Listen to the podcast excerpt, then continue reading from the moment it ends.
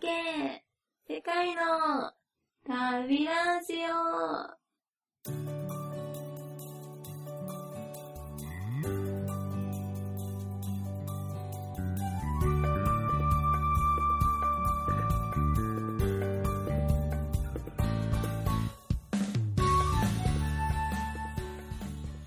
フェリスディアデルアモル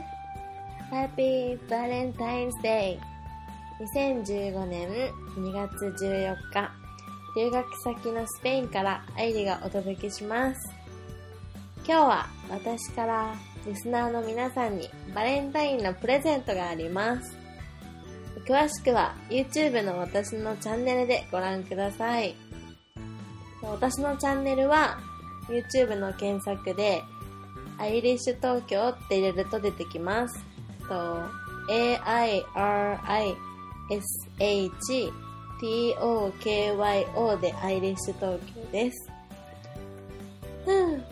そうだ、私はチョコレートホリックで、日課の一つはチョコレートなので、今年は少し寂しいバレンタインとなりました。というのも、スペインはバレンタインよりも今2週間かけて行われているカーニバルの方が盛んなんです。私はイタリアのベニス、えっと、ベネチアでカーニバルに参加してきました。ベネチアに行ったのは今回が初めてで、今までドバイのベネチアをテーマにしたショッピングモールとか、えー、マカオのベネチアをテーマにしたカジノとか、あとディズニーシーのベネチアをテーマにした、ゴンドラとか、そういう形で何かしらベネチアについてイメージはあったんですけど、とツーリストって映画を見て、あ、綺麗な街だなとか、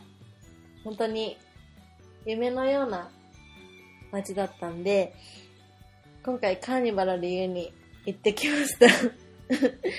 ちょうど今回ベニスから帰ってきて、今日で、えっ、と、3日目かな？うん。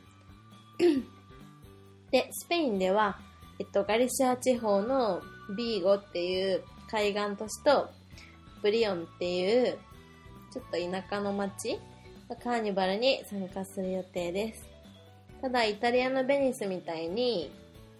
うんと、豪勢なドレスを着て、仮面をつけて舞踏会っていう感じではなくて、地元特有の仮面があったり、あと、うーん、それこそ青森のねぶた祭りみたいに、なんか唐辛子？違う。アリを体にバーってつけられて、で、子供が大泣きするとか、そういう嫌がらせみたいなカーニバルがあります。そんなカーニバルより私はバレンタインが楽しみたかったんですけど。はい。ででで、つい最近までまた旅行に行ってました。と夢だった中央ヨーロッパに行ってました。まず最初にハンガリーのブダペストに飛んで、そこから、えー、スロバキアのブラティスラバに行って、オーストリアのウィーンに行って、で、スロベニアを通って、クロアチアのザグレブに行って、で、スロベニアの首都のルブリアナに行って、で、えー、イタリアのベニスに行って、で、ベニスからまたバルセロナに飛んで、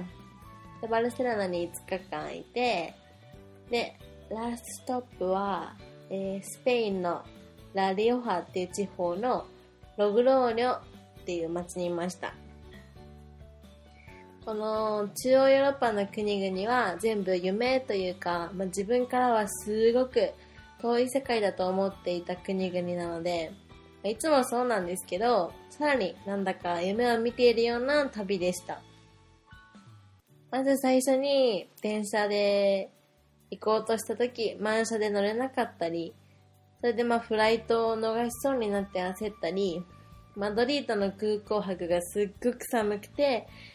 椅子が硬くて辛かったり、まあ、いつもそうなんですけど、トラブルもたくさんありました。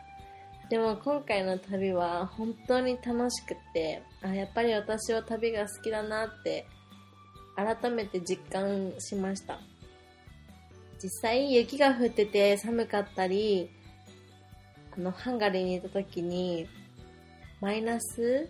2度とかになっちゃったり、雨も降ってたし、あと、結構天候が悪いとヒッチハイクがしにくいので、そういう難点はもちろんあったんですけど、今回訪れた街、国、もう全部好きって言えます。私あんまりもう一回行きたいっていう国とかないんですけど ここは本当にもう一回行きたいって思える珍しい国々でした。ヨーロッパは大体どこも夏が観光の本番で、冬はどこのお店も閉まってて、家族とゆっくり過ごすっていうのが大半なんですけど、やっぱり私は、うん、観光客でゴミゴミしてない冬の観光っていうのがすごく好きです。なんだろうな。自分が観光観光したスタイルの旅をしてないから、観光客と戯れるのも好きじゃないし、なんか旅人とゲストハウスで知り合うっていうよりは、現地の人とカフェとかで知り合って話す方が、言葉は通じにくいとしても私の中では好きなんですよね。ただ冬の観光は結構好きだなって思います。もちろん外は寒いし、交通機関にしても難点は多いんですけど、私にとってその街を好きになるかどうかっていうのは、出来事と出会った人が主要因で、景色は二の次になるんですけど、本当今回行った国々は全部完璧で、想像を覆す事実にいっぱい直面して、もうショックだらけで ワクワクドキドキが止まらなかったんですよね。例えば、ハンガリーについては、まあ、少し歴史で知ってたぐらい、っていうのも、例えば、まあ、アメリカから発見された頃、ちょうど、元に侵略されて、で、ハプスブルクに侵略されて、2回の世界大戦に負けてまでは勉強してたんですけど、そこまでが斜め効果だったのに加えて、今、ここ25年、経済が急成長してるってことを改めて知って、で、ここら辺は、そう、第二次世界大戦後にまた国境編成があったから、東欧は国境紛争が多いんだっていうのを知って、ハンガリーなんて今、7つの国と国境を接しているそうで、日本はもう、周りが全部海だから、私からしたら全然考えられない。だから、ハンガリー国内でヒッチハイクしてるときは、本当にいろんな国の車見ました。ヨーロッパの車は、えっと、ナンバープレートに、と欧州連合の国旗のマークと、あと、国の頭文字が書いてあるので、どこから来た、どこから来たっていうか、どこのナンバープレートかっていうのがすぐ、すぐにわかるんですね。で、ポーランドのも見たし、ルーマニアももちろん見たし、オーストリアの車も見たし、でも、スロバキアとか、ルーマニアとか、ハンガリーよりもさらに貧しい国の人たちは、ハンガリーが嫌いな人も多いっていう風に聞きました。やっぱり政府は仲良くしてほしいと思うんですけど、心の底では。うん。やっぱり近くの国っていうのは日本もそうだけど難しいよね。そういえばハンガリーはアジアと同じところ結構共通点が多くて、親日国なんですけど、ハンガリー人は名字名前の順番で、えっと、フルネームを記載するので、そこが日本と同じだよって、なんかちょっとハンガリー人は誇ってるそうです。物価はだいたいまあスペインと変わらないぐらいかなって私の体感では感じました。でも、お給料はというとスペインの7割くらいしかないらしいです。ブダペストのの知り合った友達は、一応高校で地理の先生をしてて、大学時代に、なんか、勉強するのが好きだったテーマ何？って聞いたら、なんかやっぱアジアとかオセアニアだったって言ってて、そう、でも一回もアジアに来たことないんですけどね、彼は。で、先生は7週間の夏休み中もお給料が出るらしくて、とてもラッキーな職業だなと思いました。よくなんか、授業中に今授業中ですとかってメッセージが来ます。で、なんか、そうそう、その高校も建物がすごく可愛くて、なんかシルバニアファミリーみたいな建物で教師してて、本当になんか夢を見ているような旅だったなと思います。で、その7割くらいのお給料しかないのに、どうやってこの物価で暮らしてるかっていうと、ちょっとこれは、えっと私がベニスにいた時に、えっとカウチサーフィングしてて、そのカップルから教えてもらったので、えっと根拠はしっかりしてないんですけど、もともと共産主義だった国で、えっと、まあ、ソ連の下にいた国なので、もともと家っていうのは割り当てられていたから、今もそのまま、何？相続されてて、家自体はもう払わなくても持ってるんだって、土地から。だから、日本とか例えばまスペインみたいに、うんと、アパートメント代とか、家を買ってそのお金を払うっていう部分がないから、あの給料が安くても生きていけるんだよって聞きました。でもハンガリーは本当に今急成長してるから、お給料もこれからどんどん、それこそ、ヨーロッパの今 EU のユーロ使ってる国々に迫っていくんじゃないかなと思います。ハンガリーはまだユーロ使ってないんですけど、やっぱり日本は、そうだな、人口の1割しか観光客が毎年来ないんですけど、ハンガリーは人口と同じだけの人口イコール観光客っていう数字の観光客が来るらしくて、もう脅威じゃない？そこまで来たら。もうなんか外国人に乗っ取られちゃうんじゃないかって思うぐらいだけど。っていうぐらい、そうだな、ヨーロッパ人は本当に羨ましいのが、簡単に、まあ、車でポイって旅行行けるし、飛行機乗らなくていいし、船乗らなくていいし、近いし安いし、で、ユーロが同じ国だったら、例えばなんだろう、日本円から US ドルにするとか、そういうこともないし、本当に羨ましい。その、ブダペストの先生も夏は、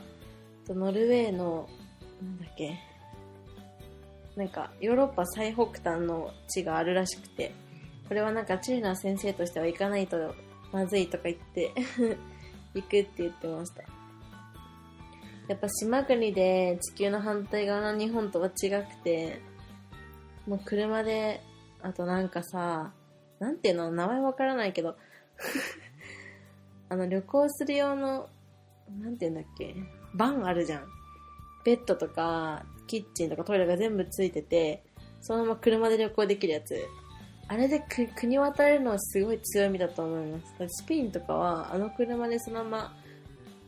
野宿ができるようなスペースまであるから、あれ本当宿代かからないし、本当に安く旅行ができるから、日本、日本人みたいに旅行のために貯金してっていうする必要もないし、なんかヨーロッパ人にとって旅行するっていう、トラベルっていう、なんだろう、概念が日本人の持つ旅するトラベルっていうのと全く違うような感じが私にはあります。うん、そうだな。やっぱりさっき言ったハンガリーはもともと共産主義の国だったっていうことで、ハウス・オブ・テラーっていう博物館に行ったんですけど、ハンガリーがソ連の支配下にあった時の一応歴史をや歴史とかなんだろうガス室とかがいろいろそのまま残ってる建物で、はあ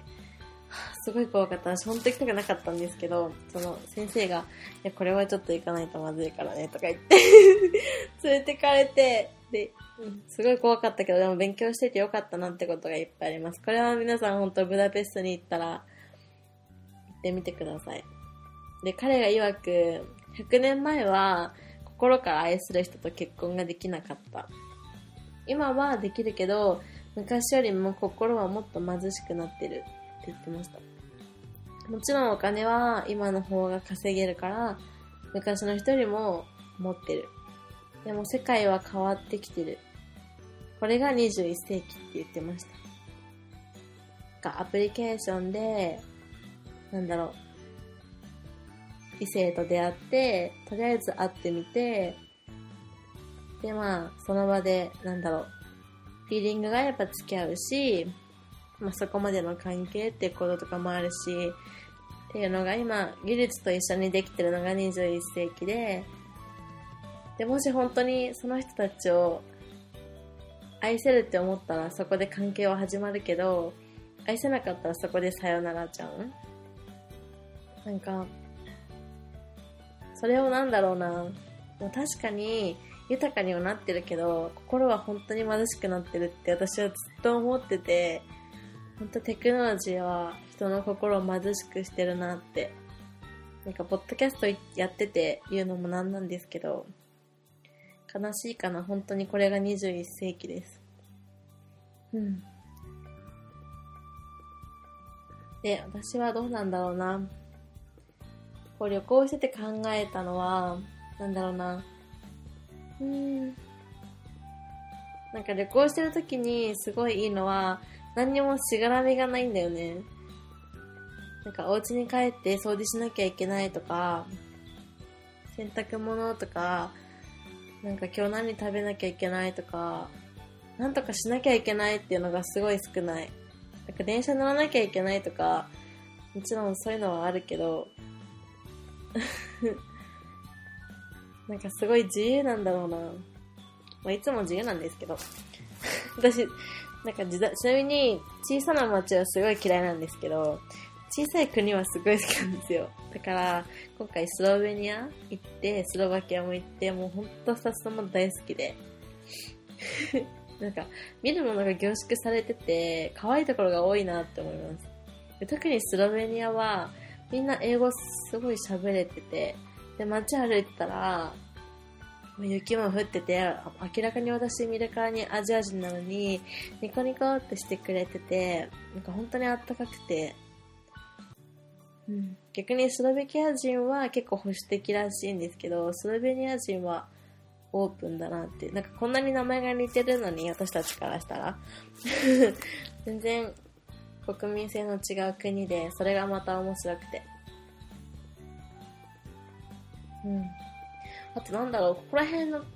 旅してて思ったのは、女の子、例えば大学生とか、ほんと肌が綺麗なんですよね。寒い国の人って肌が綺麗なのかな？なんか韓国もさ、肌綺麗って言うんじゃん？私もう本当にチョコレートの食べ過ぎて肌荒れてるから羨ましい。なんか寒さに慣れてるはずのハンガリー人とかベラルーシ人がニット帽して、マフラーかぶって、マフラー巻いて、手袋してって防寒してるのに、私は、なんだっけ、ワンピース着て、ジャケットみたいな。すごい 防備が薄くて、なんか寒くないのってすごい聞かれたんですけど、うん、なんか私あんまり気温感じないのかなあんまりすっごい寒いとか、暑いとかって感じないなって思いました。おかしいのかな？慣れてるのかな？誰かこういうこと詳しい人いたら教えてください。なんかスラブ人はすっごいなんだろう、灰色とかグレーとかじゃなくて真っ青な目をしてる人が多くて、私真っ青な目の人すっごい綺麗だなーってすごい見ちゃうんですよね。なんかなんだろうな。自分と違うものを持ってる人に惹かれるってよく言うじゃないですか。だか、金髪はそんなに、あなんか綺麗だなとか思わないけど、女の人とかでもすっごい、なんだろう、例えば肌がすごい綺麗な人とか見たらすごいずっとじーっと見ちゃう。はい、変な、変な人です。えー、そうですね。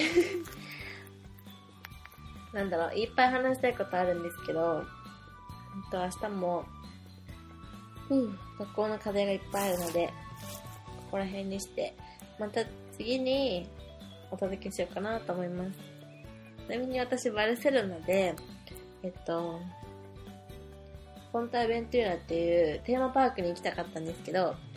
なんか2月は誰もテーマパークには行かない寒いってことらしく、テーマパークやってませんでした。でも夢だったパルケ・グエルっていう、グエル公園、ガウディのデザインした公園に行けて、ですごいファンタジックで可愛くて、で、とっても楽しめたのでよしとします。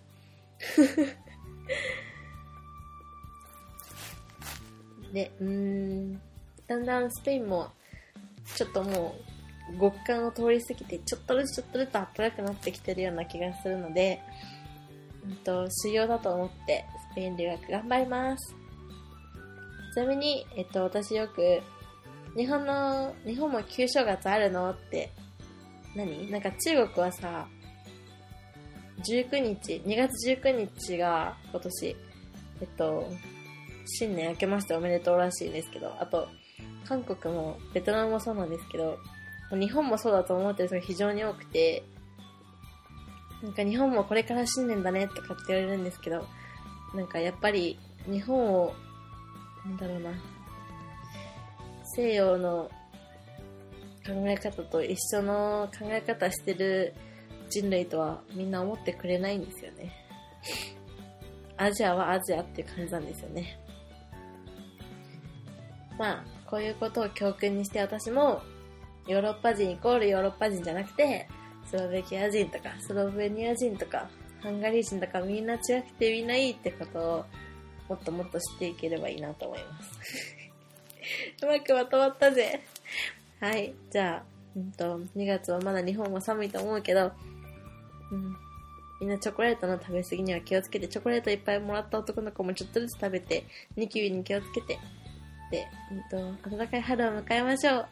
バイバイ。